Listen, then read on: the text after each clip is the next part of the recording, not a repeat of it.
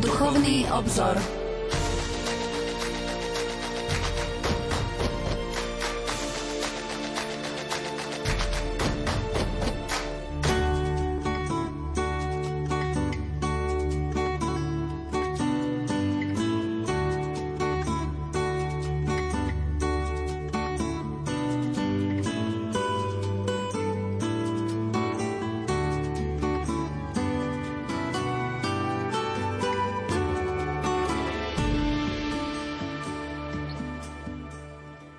Požehnaný útorkový večer, milí poslucháči. Na facebookovej stránke Saletíni rozkve čítame Veľkonočné ráno je skutočne krásne. Jedno malé obyčajné ráno a zmení všetky naše nasledujúce rána. Jedno malé obyčajné ráno a ukáže nám nádej vo všetkých dlhých dňoch i nociach zúfalstva. Jedno malé obyčajné ráno a vráti nám zmysel do našich ciest Jedno malé obyčajné ráno a dá nám odpoveď na všetky naše životné hádky. Jedno malé obyčajné ráno a donesie pozbudenie vo všetkých ťažkých chvíľach strachu. Jedno malé obyčajné ráno a ponúkne balzam útechy na naše trápenia a bolesti. Jedno malé obyčajné ráno a zmení náš pohľad na svet aj život. Jedno malé obyčajné ráno a pochopíme, ako veľmi nás Boh naozaj miluje – jedno malé obyčajné ráno a zmení sa všetko, čo vieme o živote a smrti. Jedno malé obyčajné ráno, po ktorom už nič nebude také isté. Veľkonočné ráno. Vo veľkonočnom období vitajte pri počúvaní relácie Duchovný obzor. Našim hostom je profesor Anton Adam, ktorý prednáša v kňazskom seminári svätého Gorazda v Nitre a je kňazom Bansko-Bystrickej diecézy. Pán profesor, prajem požehnaný útorkový večer. Ďakujem pekne, prajem podobne aj vám, ako aj všetkým, ktorí sa s nami spájajú na vlnách Radia Lumen, požehnaný čas. Po troch rokoch sa aj naši poslucháči spolu s nami pripravujú na púť do Sanktuária Božieho milosrdenstva, rozhlasovú púť, ktorú budeme mať 6. mája. Pán profesor, je posolstvo Božieho milosrdenstva aktuálne aj dnes, v súčasnosti? Starozákon, starozákonný žalmista vyznáva, Pane, som človek slabý a hriešný. A pokiaľ bude človek človekom, tak bude tu aj slabosť, pretože sme naozaj oslabení prirodzenosti ľudskej Dopúšťame sa ľudských slabostí, hrešíme, padáme a preto Božia láska je vždy aktuálna a Božie milosrdenstvo naozaj nekonečné a ho potrebujeme v každom čase. Teda Božie milosrdenstvo určite má svoje miesto v našom kresťanskom živote, má svoje miesto v spôsobe našho príjmania Božieho dobra a z tohto dôvodu je dobre si uvedomovať, ale aj pracovať na tom, aby sme boli vždy otvorení pre lásku Boha, aby sme vždy pristupovali predovšetkým k sviatosti zmierenia a k úkonom kaucnosti ako ku skutkom, ktoré v nás pôsobia tú ozdravujúcu silu, ktorej pôsobí práve milosrdenstvo Boha. My sa od januára venujeme v reláciách Duchovný obzor dokumentom zosnulého pápeža Benedikta XVI. O čom budeme rozprávať v dnešnej relácii? Čo ste pripravili pre našich poslucháčov? Posunieme sa v dokumentoch pápeža Benedikta XVI. zase trošku ďalej. Po tom, čo sme si prešli počas troch mesiacov encykliku o láske, chceme sa venovať dnes encyklike o nádeji. Je to encyklika, ktorá má originálny názov Spe Salvi, teda o nádeji, a chceme zamerať svoju pozornosť vôbec na to, čo nádej znamená, akým spôsobom máme účasť takisto na kresťanskej nádeji a čo hovorí nádej v živote veriaceho človeka. Ako som spomenul, my sa od januára venujeme týmto textom zosnulého pápeža Benedikta XVI. Možno taká osobná otázka, pán profesor. V čom vás osobne oslovujú tieto texty, lebo pri príprave týchto relácií naozaj musíte listovať eh, aj v encyklikách či dokumentoch zosnulého pápeža Benedikta XVI. V čom je to pre vás také inšpiratívne? Môžem povedať, že nakoľko som mal možnosť niekoľkokrát sa stretnúť s pápežom Benediktom XVI v Ríme počas niekoľkých konferencií, kde som teda mal účasť a v dvoch prípadoch sme boli naozaj prijatí bezprostredne ako účastníci kongresov na osobnej evidencii, tak e, si tak uvedomujem, že je to pápež, ktorý veľmi dôsledne logicky rozlišoval, čo som už povedal aj v minulých reláciách, jeho taký zásadný postoj v nauke církvy a predovšetkým, tak ako z jeho diel dokumentov vidíme takú silnú antropologickú, tak povedať, zorientáciu, tak môžem povedať, že áno, táto črta, blízkosť človeka, kde vlastne Boh vstupuje do ľudských dejín práve pre to, aby človek sa stal Božím dieťaťom, táto črta antropologického prístupu takej naviazanosti na dejiny spásy, to ma vždy inšpiruje. A aj v kontexte týchto dní, alebo vôbec času, ktorý prežívame, rôzne vnútorné, vonkajšie prúdy, ktoré sa objavujú v živote cirkvi spoločnosti, si uvedomujem, že áno, Benedikt má byť inšpiráciou pre kňazov, teológov, pre Boží ľud, byť verný a byť otvorený pre človeka. Stále mi prichádzajú nám slova, ktoré hovorí Ježiš. Nie ten, kto mi hovorí, pane, pane, vojde do Božieho kráľovstva, a tento plní vôľu Otca. Nemôžem sa pozvať pocitu, že čo sa týka slov a rečí, my sme veľmi zdatní. Dokážeme hovoriť často, dokážeme hovoriť dlho, ale to, čo je dôležité a určite inšpiráciou pre rozhodujúce konanie človeka je Benedikt XVI, je, aby sme naplnili Ježišovo slovo vo veľmi konkrétnom vzťahu naozaj toho osobného prežívania Boha, ale aj osobného vzťahu k našim blížnym. Pokojný dobrý večer a ničím nerušené počúvanie vám zo štúdia Rádia Lumen Prajú. Majster zvuku Pavol Horňák, hudobná redaktorka Diana Rauchová a moderátor Pavol Jurčaga.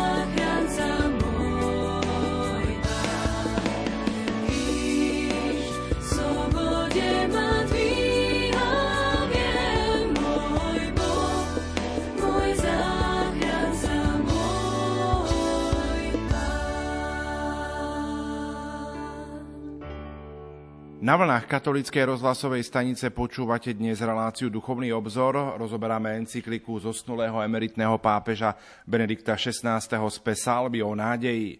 Našim hostom je profesor Anton Adam, ktorý prednáša v kňazskom seminári svätého Gorazda v Nitre. Pán profesor, komu je určená encyklika pápeža Benedikta XVI. z Pesalvy? A čo je východiskom pre obsah tejto encykliky? Encyklika Spe Salvi o nádeji, tak ako je to zvyčajne adresované, tak aj v tomto prípade encyklika adresovaná pre všetkým biskupom, kňazom, diakonom, zasveteným osobám a pokopiteľná vec aj všetkým veriacim laikom. Papež Benedikt XVI túto encykliku podpísal 30. novembra roku 2007 na Sviatok Sv. Ondreja Apoštola v 3. roku svojho pontifikátu. Táto encyklika pojednáva, ako vychádza, vyplýva z, z titulu encykliky, pojednáva o nádeji, o kresťanskej nádeji, ktorá je dôležitá v ľudskom živote, v živote veriaceho človeka a v konečnom dôsledku s termínom, s pojmom nádej pracuje aj vlastne človek v tej prochmárnej sfére. Východiskom úvah Benedikta XVI. v encyklike o nádeji sú slova apoštola svätého Pavla, z listu Rímanom, keď Pavol píše, v nádeji sme už spasení. Benedikt konštatuje, že úrivky zo svätého písma mocným spôsobom zdôrazňujú, umocňujú hodnotu a význam nádeje ako cnosti a postoja otvorenosti voči budúcnosti. To je určite veľmi dôležité, ako vníma Benedikt XVI nádej, keď hovorí o nej nielen ako o stave, ktorom tak povediať sa chceme ocitať tu a teraz, ale nádej, ktorá smeruje človeka k budúcnosti. Upozorňuje takisto na úlohu nádeje, ktorú inšpirovaní autory svätého písma používajú zamiteľne s vierou, teda nádej a viera je naozaj potrebné veľmi dôsledne rozlíšiť aj text encykliky, ku ktorému smerujeme, pomáha nám rozlíšiť týchto vlastne aspektoch a vzťahov viery, nádeje a v konečnom dôsledku aj lásko, o ktorej sme už hovorili počas troch mesiacov. V niektorých biblických textoch sa niektoré termíny ako viera a nádej sa javia ako synonyma a práve táto skutočnosť opravňovala pápeža Benedikta uvažovať o viere v kontexte nádeje. Táto encyklika je silne zasadená vlastne do rámca viery. Isté ak hovoríme o kresťanskej nádeji, tak nemôžeme nikdy opomenúť vieru, pretože ak by nebolo viery, nemáme vôbec na čom stavať kresťanskú nádej. Apoštol svätý Pavol v liste Fezanom poukazuje na situáciu, v ktorej sa ocitajú tí, ktorí skôr ako poznali Krista, tak tak povediac žili bez nádeje. Ak srnieme tento biblický materiál, ktorý máme k dispozícii, tak môžeme hovoriť o nádeji nielen ako o skutočnosti, ktorá zasahuje existenciálny postoj, ale dokonca hovoríme o nádeji aj takom psychologickom vnútornom princípe, pretože nádej naozaj dotvára ľudské vnútro a napomáha cez teologickú konfrontáciu privádať človeka k uvedomovaniu si situácie, v ktorej sa nachádza a v neposlednej miere situácie, do ktorej sa vlastne dostáva. Boh je väčší, avšak človek žije priestore a čase. A tak naša pozornosť sa sústreďuje na prítomnú situáciu, ale táto prítomná situácia nás nevyhnutným spôsobom privádza k tomu, čo my nazveme budúcnosťou. A o tom je naozaj aj téma kresťanskej nádeje. Teologicky povedané a potom zvlášť v takom kontexte kristologickom môžeme povedať, že nádej nás privádza ku spáse, k oslobodeniu od bolestných skúseností nášho pozemského smrteľného života a napokon nádej nás privádza k dokonalému stretnutiu s Bohom. To všetko teda nachádzame, tak povediac, v takom úvode encykliky z Pesalvy a ďalej, keď spomínam to prepojenie nádeje a viery, tak Benedikt XVI predstavuje nádej rovnako ako aj vieru v spásonostom kontexte. Teda nie je to nejak nádej v tom našom ľudskom iba povrchnom význame. Ja neviem, mám nádej na lepší zajtrajšok, na niečo, čo bude lepšie, krajšie, užitočnejšie. Nádej, ktorá zasahuje naozaj bytie človeka. Encyklika Spe Salvi je encyklika o spáse a nádej prostredníctvom nádeje, ktorá je totožná s vierou, ktorá zachraňuje a nádej zachraňuje práve prostredníctvom viery. Základom tejto viery je ale evanílium, ktoré človek v slobode prijíma a toto evanílium podľa pápeža Benedikta XVI nie je iba intelektuálne slovo.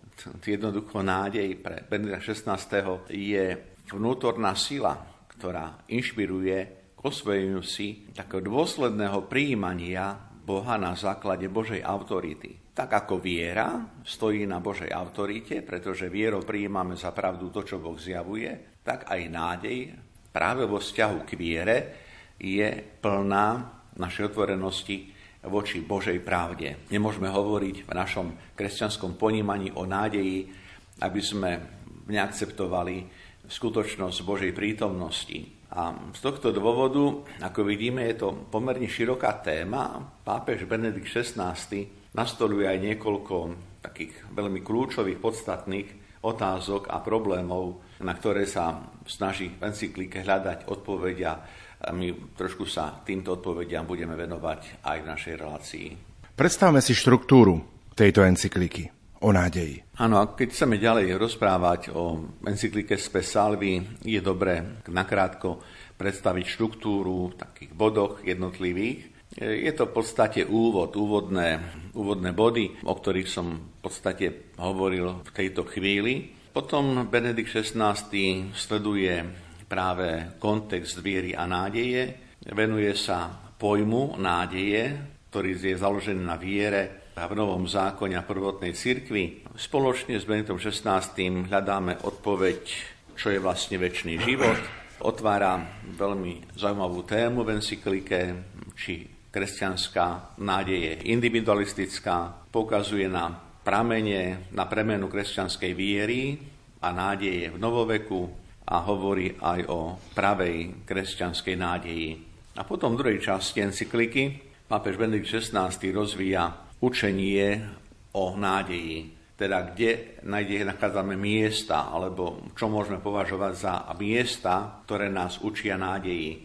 A tak nám predstaví modlitbu ako školu nádeje, hovorí o činnosti a o trpení ako o ďalšom spôsobe poznávania nádeje, hovorí o súde ako o mieste chápania oplatňovania nádejí a napokon završí svoju encykliku pohľadom na Božiu Matku, Panu Máriu a nazve ju Matkou hviezdou nádeje. Keď vychádzame zo štruktúry tejto encykliky, môžeme spomenúť niektoré z kľúčových tém, ktorým sa pápež Benedikt XVI dotkol alebo dotýkal? Áno, práve z dôvodu štruktúry encykliky o nádeji a témam, ktoré pápež Benedikt XVI otvára, ktorým sa venuje, môžeme predstaviť také kľúčové témy, ktoré môžeme shrnúť do nasledovného konštatovania. Takže tie kľúčové témy encykliky môžeme predstaviť ako vlastne výzvu na kresťanskú reflexiu nádeje. Potom je to kľúčová téma vôbec otázky, hľadanie odpoveď na otázku, čo je kresťanská nádej, ako nádej na spásu.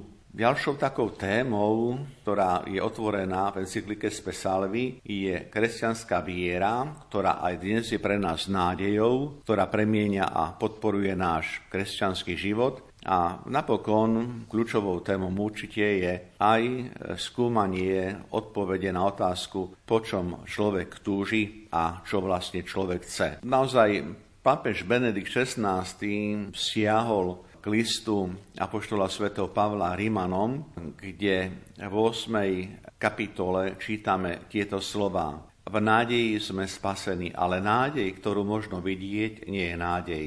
Lebo kto dúfa v niečo, čo vidí, ale ak dúfame v niečo, čo nevidíme, trpezlivo to očakávame. To nie sú slova poštola Pavla, ktoré venuje len a iba Rímanom, teda veriacim rímskeho spoločenstva. A sú to slova, ktoré sú aktuálne pre človeka viery v každej dobe, v každej epoche, a teda aj pre kresťanov týchto dní, pre nás, pretože aj my máme byť zameraní na Boha a na Božie veci tohto sveta. Svetý Augustín sa akoby obracia v takom svojom komentári k týmto slovám apoštola svätého Pavla, keď hovorí, ak svätý Pavol hovorí slova, lebo v nádeji sme už spasení, tak svätý Augustín to vníma v takom kontexte toho väčšino Božieho plánu spásy, našej záchrany, konštatuje, že vlastne Pavol nielen hovorí akoby v budúcom čase, že budeme spasení, a to sú slova, ktoré vyjadrujú skutočnosť spásy, ktorá sa v človeku naplňa už tu a teraz. Vykúpenie a spása nie je udalosťou nejak bežného typu, pretože vykúpenie je nám poskytnuté v tom zmysle, že nám bola darovaná láska, Božia láska, láska Krista Vykupiteľa, potom nám bola darovaná ňokvejná nádej, vďaka ktorej môžeme čeliť svojej prítomnosti. Prítomnosti, aj keď je ťaživá, náročná, tak môžeme predsa len aj tejto prítomnosti ťaživej, problémovej mať upretý zrak na to, čo je nám ponúkané a čo presahuje pozemskú skutočnosť, pozemskú prítomnosť. Teda nádej usmerňuje ľudské činy a ľudské konanie naozaj ďalej než iba po nasledujúci deň. Preto, ako hovorí svätý Pavol, v nádeji sme spasení, v nádeji, ktorú máme, prežívame aj to, čo sa javí ako ľudsky nepriechodné, lebo toto nie je ľudská vec, ale je to Božia vec. Ak teda hovoríme o istom stupni nádeje, tak určite je veľmi dôležité, akým spôsobom táto nádej sa pre nás stáva istotou. A to je nádej istoty, ktorej pápež Benedikt XVI pojednáva práve vo veľmi úzkom vzťahu medzi nádejou a vierou. Ako vníma pápež Benedikt XVI vzťah medzi vierou a nádejou? Pápež Benedikt XVI cituje slova z listu Hebrejom, keď hovorí, viera je zárukou tých čností, ktoré očakávame, dôkazom tých skutočností, ktoré nevidíme. Je to citát z listu Hebrejom z 11. kapitoly, prvý verš. Citujúc úrivky zo svätého písma, pápež Benedikt XVI pokazuje na úzkú súvislosť medzi pojmami viery a nádej. Ako som to už dnes niekoľkokrát spomenul, zdôrazňuje, že viera dáva životu nový základ, o ktorý sa človek môže oprieť a tak relativizuje ten bežný základ, teda dôvera vkladaná do materiálnych dobier. V starovekej cirkvi sa preklad vlastne tohto textu predstavoval v slovách Viera je podstata vecí, ktoré sa dúfa a dôkaz vecí, ktoré sa nevidia. Svetý Tomáš Akvinský vysvetľuje, že viera je habitus, teda to, čo v duši človeka je trvalé, hovorí o pevnom postoji duše, vďaka ktorému sa v nás zakorení väčší život a rozum je ochotný súhlasiť s tým, čo nevidí. Aj z týchto slov sveta Augustína je badať a osvojuje si tieto myšlienky aj pápež Benedikt XVI, že je tu priama veľmi hlboká vnútorná súvislosť medzi vierou a nádejou, pretože viera je pevné pripútanie sa, prilnutie sa k tomu, čo nevidíme. Takémuto chápaniu a postoju viery treba ale ešte dodať, že nejde len o pevný postoj duše, dôsledku ktorého rozum súhlasí s tým, čo nevidí, ale treba tu vysvetliť, že vierou sú v nás už iniciačným spôsobom tieto skutočnosti prítomné. Je to práve viera, znovu opretá o Božiu autoritu, Boh, ktorý je pravda, ktorý neklame, nemôže byť oklamaný, a tak je to práve viera, ktorá nám poskytuje a dáva, tak povedia, z dôkazy o veciach, ktoré nevidíme. Tie dôkazy, pokiaľ by sme to čítali, ten text, tak samozrejme, že dáme do úvodzoviek, pretože dôkaz rozumený v tej našej profánej reči je niečo iné ako dôkaz, o ktorom hovorí svätý Pavol, či spomína svätý Augustín. To je znovu pod pojmom dôkazu rozumieme prijatie pravdy, zjavenej Božej pravdy na základe autority, ktorú akceptujeme ako väčšinu pravdu, nemenú pravdu. A tak Benedikt XVI môže napísať nám aj tieto slova. Budúce veci ovplyvňujú prítomnosť a prítomné veci ovplyvňujú budúcnosť.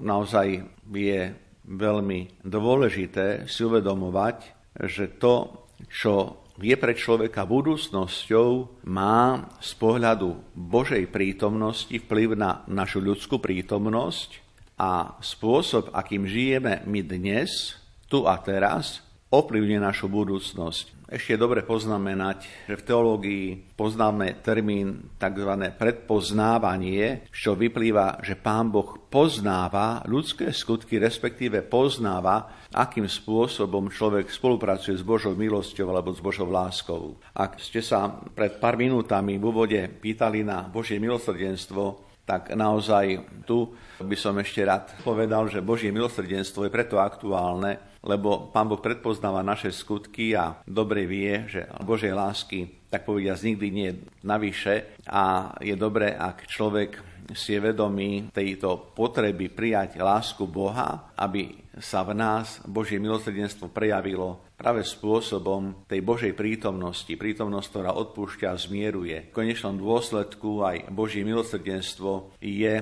dôvodom k tomu, aby sme boli, ako hovorí apoštol svätý Pavol, plný nádeje. Ak by sme nemali vedomosť, poznanie Božieho milosrdenstva, by sme nemohli hovoriť ani o kresťanskej nádeji a nemohli by sme tu hovoriť ani o vzťahu medzi vierou a nádejou. Isté samotná skutočnosť spásy ovplyvňuje postoj, pretože vedomie človeka, že Kristus za nás zomrel, priniesol výkup obetu za naše hriechy, tak toto vedomie spásy nám pomáha znovu spolupracovať s Božou láskou a privádza nás vlastne k plnosti našej viery a v konečnom dôsledku aj k plnosti ľudskej kresťanskej nádeje.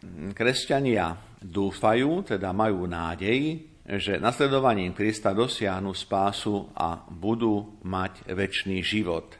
Život v spoločenstve s Bohom. A k tomu ešte slova pápež Benedikt XVI predpokladá a vyjadruje formuláciu, že poznanie vierou a nádejou sa uskutočňuje nadprirodzene a nie iba prostredníctvom poznávacích postupov. Isté v tom našom dennom ľudskom živote pracujeme predovšetkým s takým prirodzeným poznaním.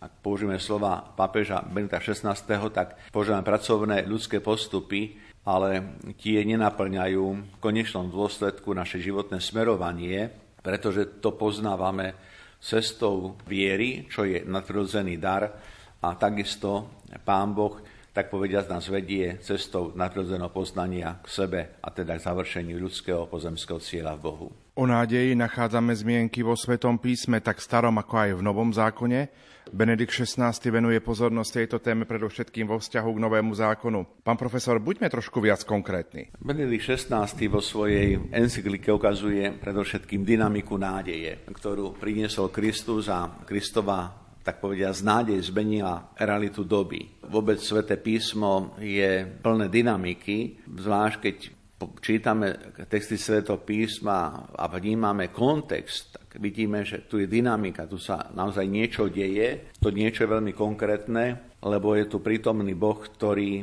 je činný a privádza aj človeka k činnosti, ktorá má zmysel. Koniec staroveku bol obdobím vzniku kresťanstva, ktoré zo sebou prináša dobrú zväzť ako nádej.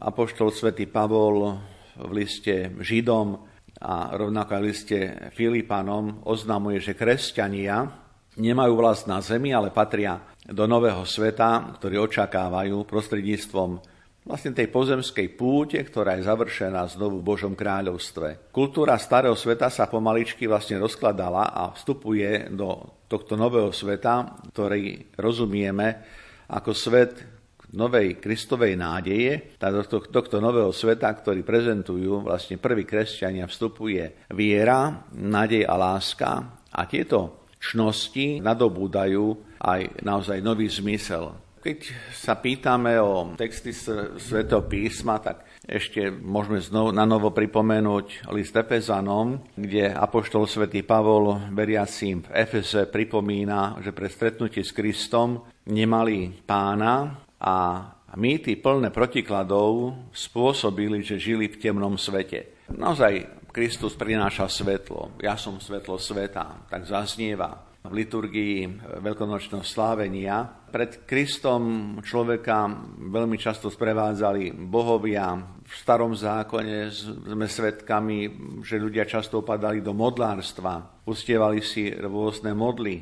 Ale týchto modiel z ustievania modiel nevyplývala nejaká nádej a tak povediac modly neokazovali ani na žiadnu budúcnosť. Pavol píše aj list do Solúna, teda veriacim Solúnskej cirkvi a tam nachádzame slova, ktoré nech zostávajú tak zaznievať a rezonovať e, nie iba v našich ušiach tejto chvíli, ale nechajme sa preniknúť týmto slovom vôbec v našom dennom živote. V prvom liste Solunčanom 4. kapitole 13. verši čítame tieto krásne slova. Nemáte sa trápiť ako tí, čo nemajú nádej.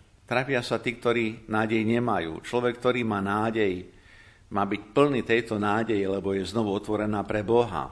A pápež Benedikt XVI práve v týchto súvislostiach novozákonných textov, ktoré som spomínal, či už je to teda list Apoštola Sv. Pavla Židom alebo Filipánom, respektíve Efezanom a teraz Solúnčanom, tak Benedikt XVI pokazuje na nádej, ktorá je darom, je darom Božím.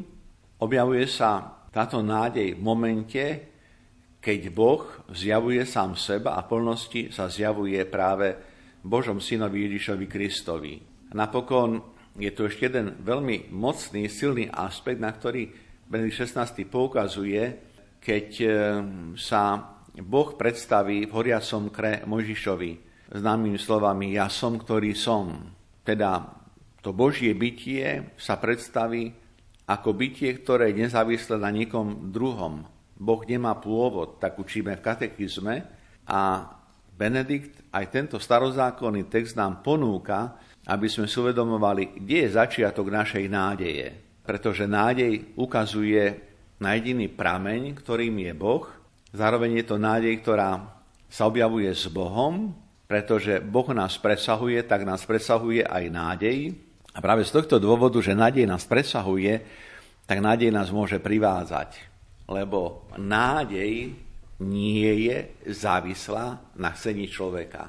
Na chcení človeka je závislý iba spôsob, či príjmeme Božiu autoritu, Božiu cestu nášho života a či nádejou, ktorú sebe pestujeme a prijímame vďaka čnosti viery, či sme ochotní naozaj ísť za tým cieľom, respektíve či sme ochotní a chceme vidieť nejak ten nový aspekt nášho života. Pretože nádej sa nedá nikomu vnútiť. O nádeji hovoríme, nádej poznávame, ale nádej je, ako vyplýva aj z tejto encykliky z Pesalvy, skutočne silno zakorenená v našej osobnej viere. A tak môžeme povedať, že nádej je výzvou pre každého kresťana v každej dobe, pretože pochádza od Boha starého a nového zákona a nádej nás aj otvára, tak povedať, nový obzor v živote nás ľudí, a dáva zmysel nášmu životu a dáva zmysel porozumieť aj prítomnosti Boha v našom svete a v živote každého jedného z nás.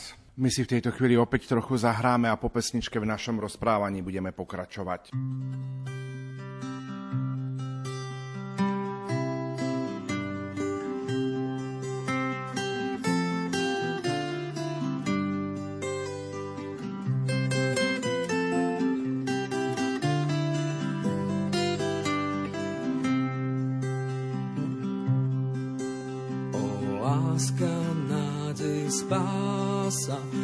Spasiteľu môj.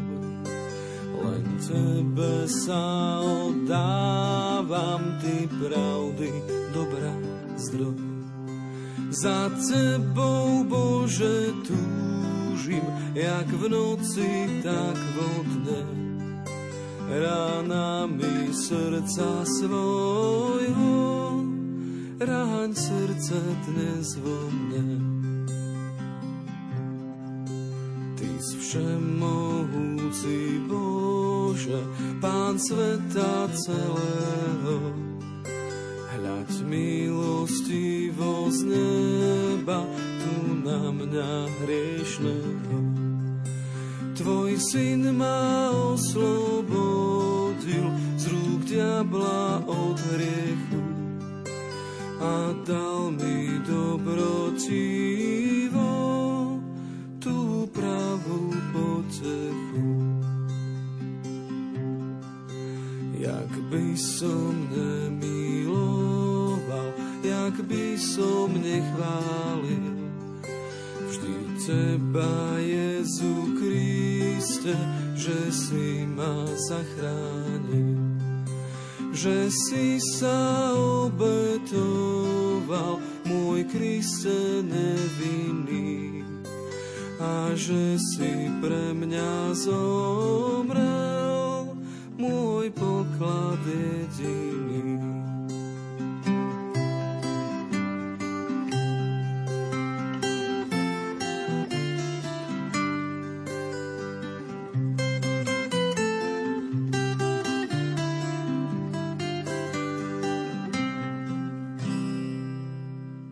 Počúvate Rádio Lumen, počúvate našu reláciu Duchovný obzor. Našim hostom je profesor Anton Adam. V bodoch 13 až 15 pápež Benedikt XVI kladie otázku. Je kresťanská nádej individualistická? Je teda individualizmus hrozbou pre kresťanskú nádej? Pápež Benedikt XVI kladie veľmi vážne otázky do chápania, prijímania nášho života, života viery. Vidíme, že čítať encykliku z Pesalvy nie je ľahké, preto je vhodné, dobré, užitočné venovať tomuto dokumentu tiež patričnú pozornosť. A áno, tá otázka, ktorú kladiete, je oprávnená a je potrebné povedať pár slov, ako je to vlastne s tým individualizmom v kresťanskom živote, ako je to vlastne s chápaním nádej ako nejakej individuálnej skutočnosti.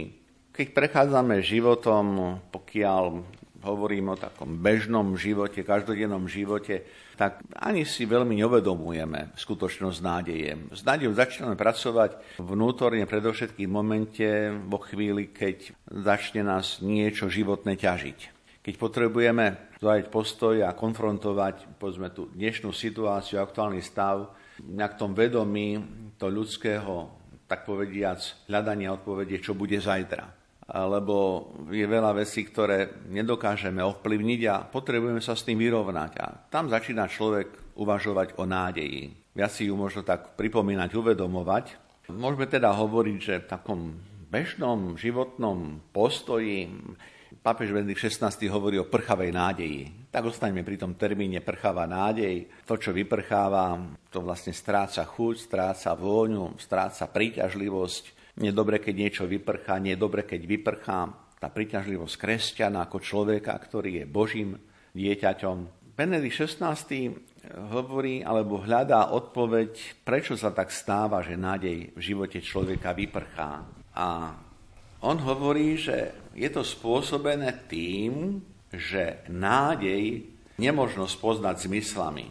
Spásu, ktorú nám nádej zaručuje, často totiž redukujeme len na akýsi psychologický rozmer a rozmýšľame, ako byť šťastný na zemi, zatiaľ čo v skutočnosti stojíme pred teologickým problémom s otázkou väčšného šťastia. Veda sa iste snaží odpovedať na ťažké otázky, a často sa konfrontuje s vierou. A tak Benedikt XVI sa zamýšľa aj nad samotnou štruktúrou ľudskej nádeje. A preto naozaj kladie otázku, je kresťanská nádej individualistická? Má aj samotné individuálne poznanie, orientácia na individuálnu spásu, komunitno-vzťahový charakter? Nesmieme zabudnúť, že človek je bytie individuálne, svojím spôsobom Áno, sme individualistickí, pretože každý máme ten svoj schop, osobný, individuálny prístup a postoj ku všetkému. A tak sa zdá, že aj otázka nádeje môže upriamovať človeka v takomto individualistickom postoji. Jedna stránka veci. Druhá stránka veci je, že človek je bytie vzťahové. Človek je bytie komunitné. Keď otvárame starý zákon, knihu Genesis, a čítame o stvorení prvých ľudí, tak je tam tá hlboká, krásna myšlienka. Nie je dobré človeku samotnému, nie je dobré, aby človek dostal sám. A tak prvý človek, Adam, dostáva pomocníčku Evu. Pomocníčku, aby vlastne stala vedľa svojho muža. Vidíme, že sa tu dotvára vzťah. Vzťah medzi osobno, osobový, vzťah medzi Adamom a Evou. A tento vzťah neostáva iba v rovine to ľudského stretávania sa, ľudského stretu, ale tým, že Boh človeka stvoril tak dochádza k tomu, že tento ľudský vzťah je zároveň aj vzťahom voči Bohu. No a nádej, nádej nás otvára práve tej orientácii k Bohu. Teda áno, nádej z jednej strany je povahy osobnej, na strane druhej je nádej, ale neostáva iba pri jednej osobe. Bo ako náhle hovoríme o vzťahu, tak je potrebné pracovať s týmto pojmom vzťahu, ktorý sa premieta aj k samotnej nádeji. Pápež Benedikt XVI upriamuje našu pozornosť na tri teologálne čnosti, vieru, nadej a lásku a hovorí, že tieto čnosti sa nevzťahujú len na jednotlivého človeka, jeho talenty a povolania, ale sa premietajú aj do kolektívnych talentov a schopností. Hovorí, že väčšie veci nie sú individuálnymi darmi, ale zasahujú aj do vzťahu človeka k Bohu a človeka k človeku. Možno v tejto súvislosti by som pripomenul dokument Medzinárodnej teologickej komisie spred niekoľkých rokov, ktorých Medzinárodná teologická komisia hovorí o charizmách cirkvi. Tie charizmy sú stále aktuálne, prítomné, lebo sú rôzne charizmatické hnutia. A spomeniem to práve tej súvislosti, keď teraz sa zamýšľame vlastne nad tým, že tie väčšie veci nie sú, tak povediať, iba doménov jednotlivca, ale dotvárajú nejak kolorit tej spoločnosti, tak je určite dobré tak pripomenúť v kontexte toho dokumentu Medzinárodnej komisie teologickej, že je jediná charizma v cirkvi a to je charizma Kristova. Všetky ostatné charizmy, ktoré človek či spoločenstvo prijíma, sú charizmami, ktoré nemôžu a nemajú obohacovať jednotlivca či nejaké spoločenstvo, lebo je tu obrovské nebezpečenstvo, že spoločenstvo, ktoré si hovorí charizmatické, sa dostáva do vnímania elitárnej skupiny, a je zle, keď sa objavuje, povedzme, v občianskej spoločnosti nejaká elitárna skupina. Pre spoločnosť je to nebezpečné.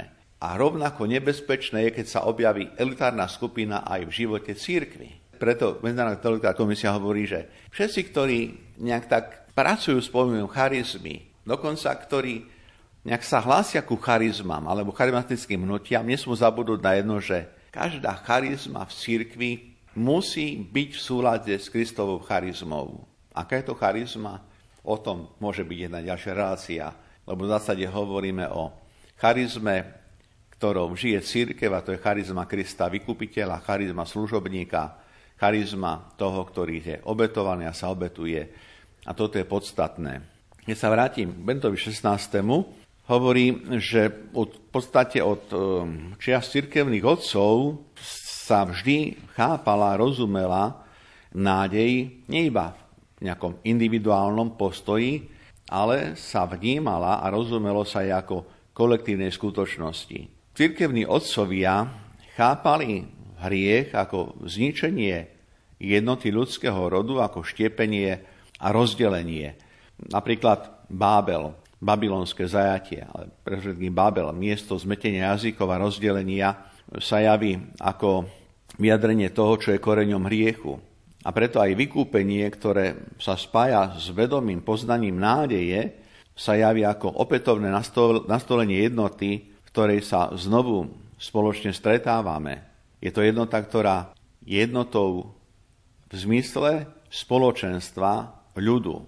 Jednota, ktorá nie iba tejto chvíli jednotou veriacich, pretože Ježiš vykupuje každého človeka. Takže aj jednota, o ktorej tu Benedikt XVI hovorí, jednota v tom širokom kontexte celého ľudského spoločenstva. Z tohto dôvodu nádej, ktorá je prítomná v živote jednotlivca, participuje a vlastne dotvára nádej spoločenstva. Ak by som to mohol povedať veľmi zjednodušene, tak tak povediac, ja ako veriaci človek mám byť svetkom nádeje aj pre svet, ktorý neverí. A tu je tá veľmi iste vážna otázka, či my ako kresťania ponúkame tomuto svet, svetu svedectvo života, v ktorom žijeme a konáme ako ľudia, v ktorých je nádej. Ja nechcem teraz hovoriť iba o nejakom povrchnom životnom optimizme, lebo e, ľudia sa často oháňajú, ja som životný optimista. Keď sa opýtam, a v čom je to optimizmus, tak kto nevie na to odpovedať, tak mi povie, isté, že tak humorne, že môj optimizmus je v tom, že hadam, zajtra nebude horšie ako dnes. No, ďakujem pekne za tento typ optimizmu. Tak ho môžeme mať všetci, ale teraz to hovorím tiež tak s humorom, lebo optimizmus tohto typu nie je práve najšťastnejší a už vôbec neukazuje na nádej.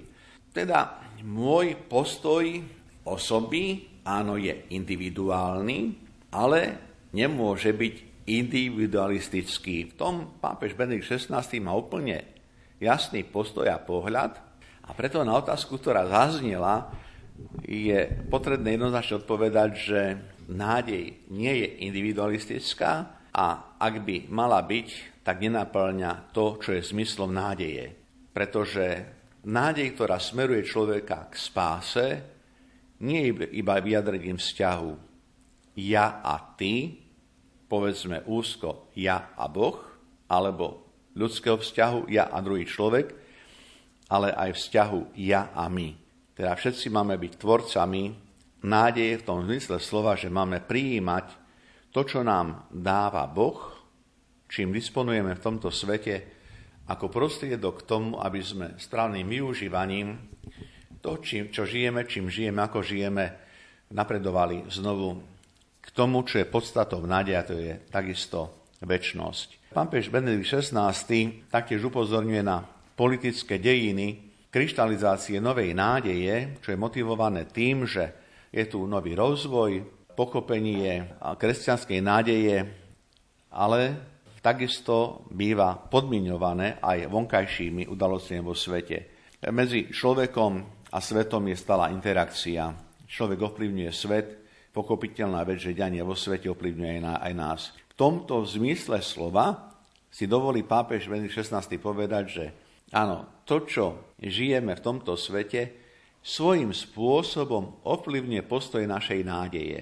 Nie je to také jednoduché, lebo z toho nevyplýva, že nádej zakorenená v materiálnom svete. Z toho vyplýva, že človek nemá unikať z tohto sveta, nemá utekať pred týmto svetom, ale má v tomto svete hľadať vždy nový spôsob, ako žiť svoju vieru a ten nový spôsob je ale veľmi jasný a striktný. Lebo nový spôsob v každej dobe bude hľadanie pravdy. A keď hľadáme pravdu, sme služobníkmi na tom správnom mieste.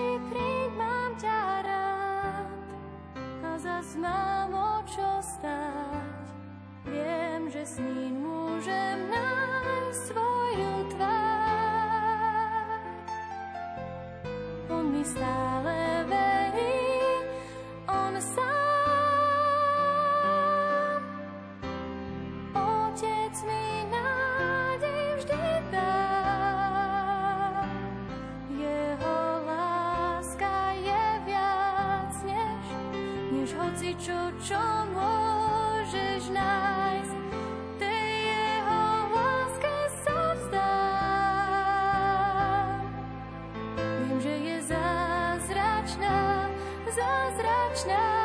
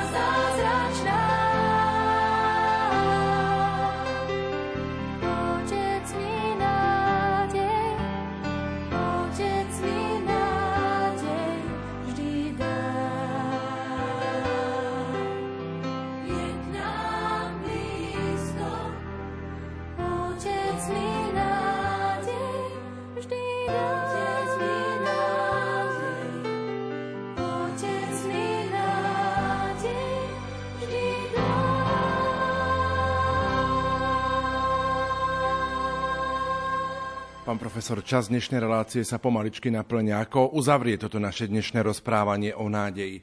Tak povediať o nádeji aj celé veľkonočné obdobie, ktoré prežívame. Vyslovne, áno.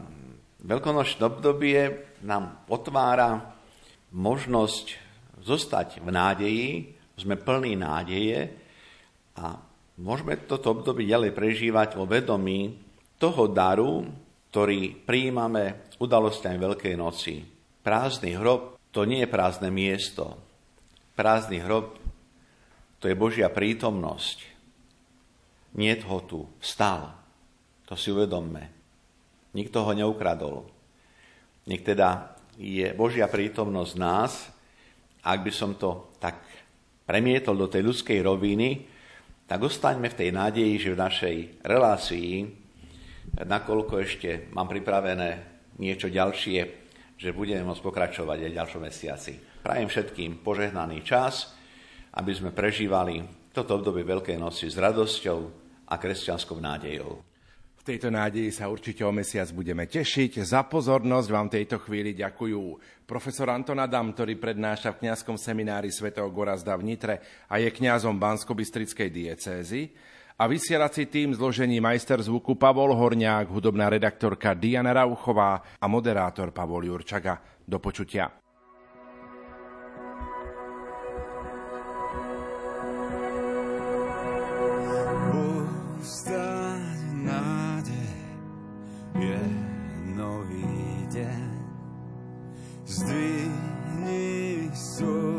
zrak, je tu svitanie zo slovenských vrchov ahoj odchádza už tie.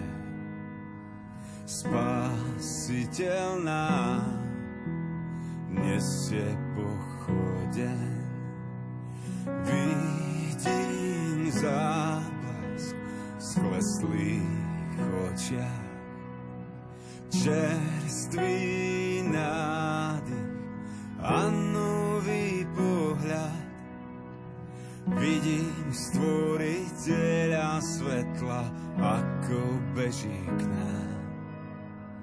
Naberá rýchlosť a tmu rozráža. thank you